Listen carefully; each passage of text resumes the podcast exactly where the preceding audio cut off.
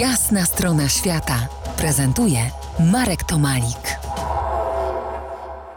Gościem jasnej strony świata Patrycja Niewiarowska, która przez jakiś czas mieszkała w Chile. Rozmawiamy o Tierra del Fuego, ziemi ognistej, końcu świata w Ameryce Południowej. Powiedz, skąd nazwa wyspy Ziemia Ognista? Skąd ten ogień? Ogień pochodzi z ognisk. Ferdynand Magellan, przemierzając ciśninę, zobaczył ze statku płonące ognie. Od tych płonących ognisk nadał nazwę e, Tierra del Fuego, czyli Ziemia Ognista. Ilu mieszka ludzi na tym, na tym końcu świata, na tej wyspie?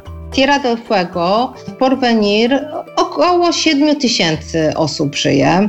Tutaj trzeba liczyć też e, to, że właśnie są estancje, gdzie e, ludzie żyją w dosyć dużych grupkach, ale w estancjach, czyli rozprzestrzenieni po tutaj Tierra del Fuego. A im dalej na południe, tam jest coraz mniej ludzi mieszka, dosłownie kilkadziesiąt bym powiedziała, łącznie ze, z posterunkami carabinieros. E, więc dosyć komuna malutka пока. Ale jak to wyspiarze trzymają się ze sobą, bardzo lubią się bawić, bardzo lubią różnego rodzaju aktywności, uwielbiają, uwaga, wyścigi samochodowe. To jest jedna rzecz, z których Fuego i tutaj społeczność słynie z, z wyścigów.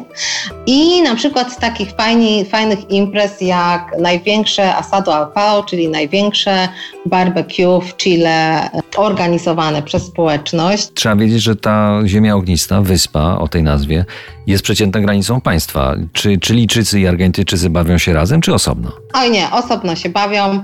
I tutaj jednak e, kilometry robią swoje, ponieważ e, no to do granicy jest naprawdę sporo kilometrów, ponad 100-140, żeby przekroczyć. I nie, jednak tutaj bardzo są oddzielone. Oddzielona jest Argentyna, oddzielona jest Chile. I często jest tak, że Chilijczycy bardzo narzekają na to, że Argentyńczycy sobie coś jak gdyby przywłaszczają, co de facto jest chilijskie, więc tutaj jest no troszeczkę inaczej. Argentyńczycy też traktują Chilijczyków e, jak gdyby oni byli troszeczkę gorsi od nich i to też bardzo denerwuje Chilijczyków, więc różnie to bywa. Różnie to bywa, ale na ogół nie bawią się razem. Animozje, animozje przygraniczne, jak zawsze, jak w każdym innym miejscu na świecie. Bardzo dziękuję Ci za Twój y, czas tutaj dla nas. Powiedz, y, kiedy wracasz do Chile?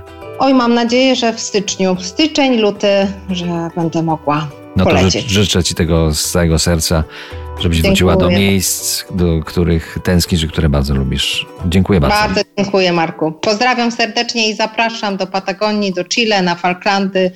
E, absolutnie przygoda życia. To była jasna strona świata w RMF Classic.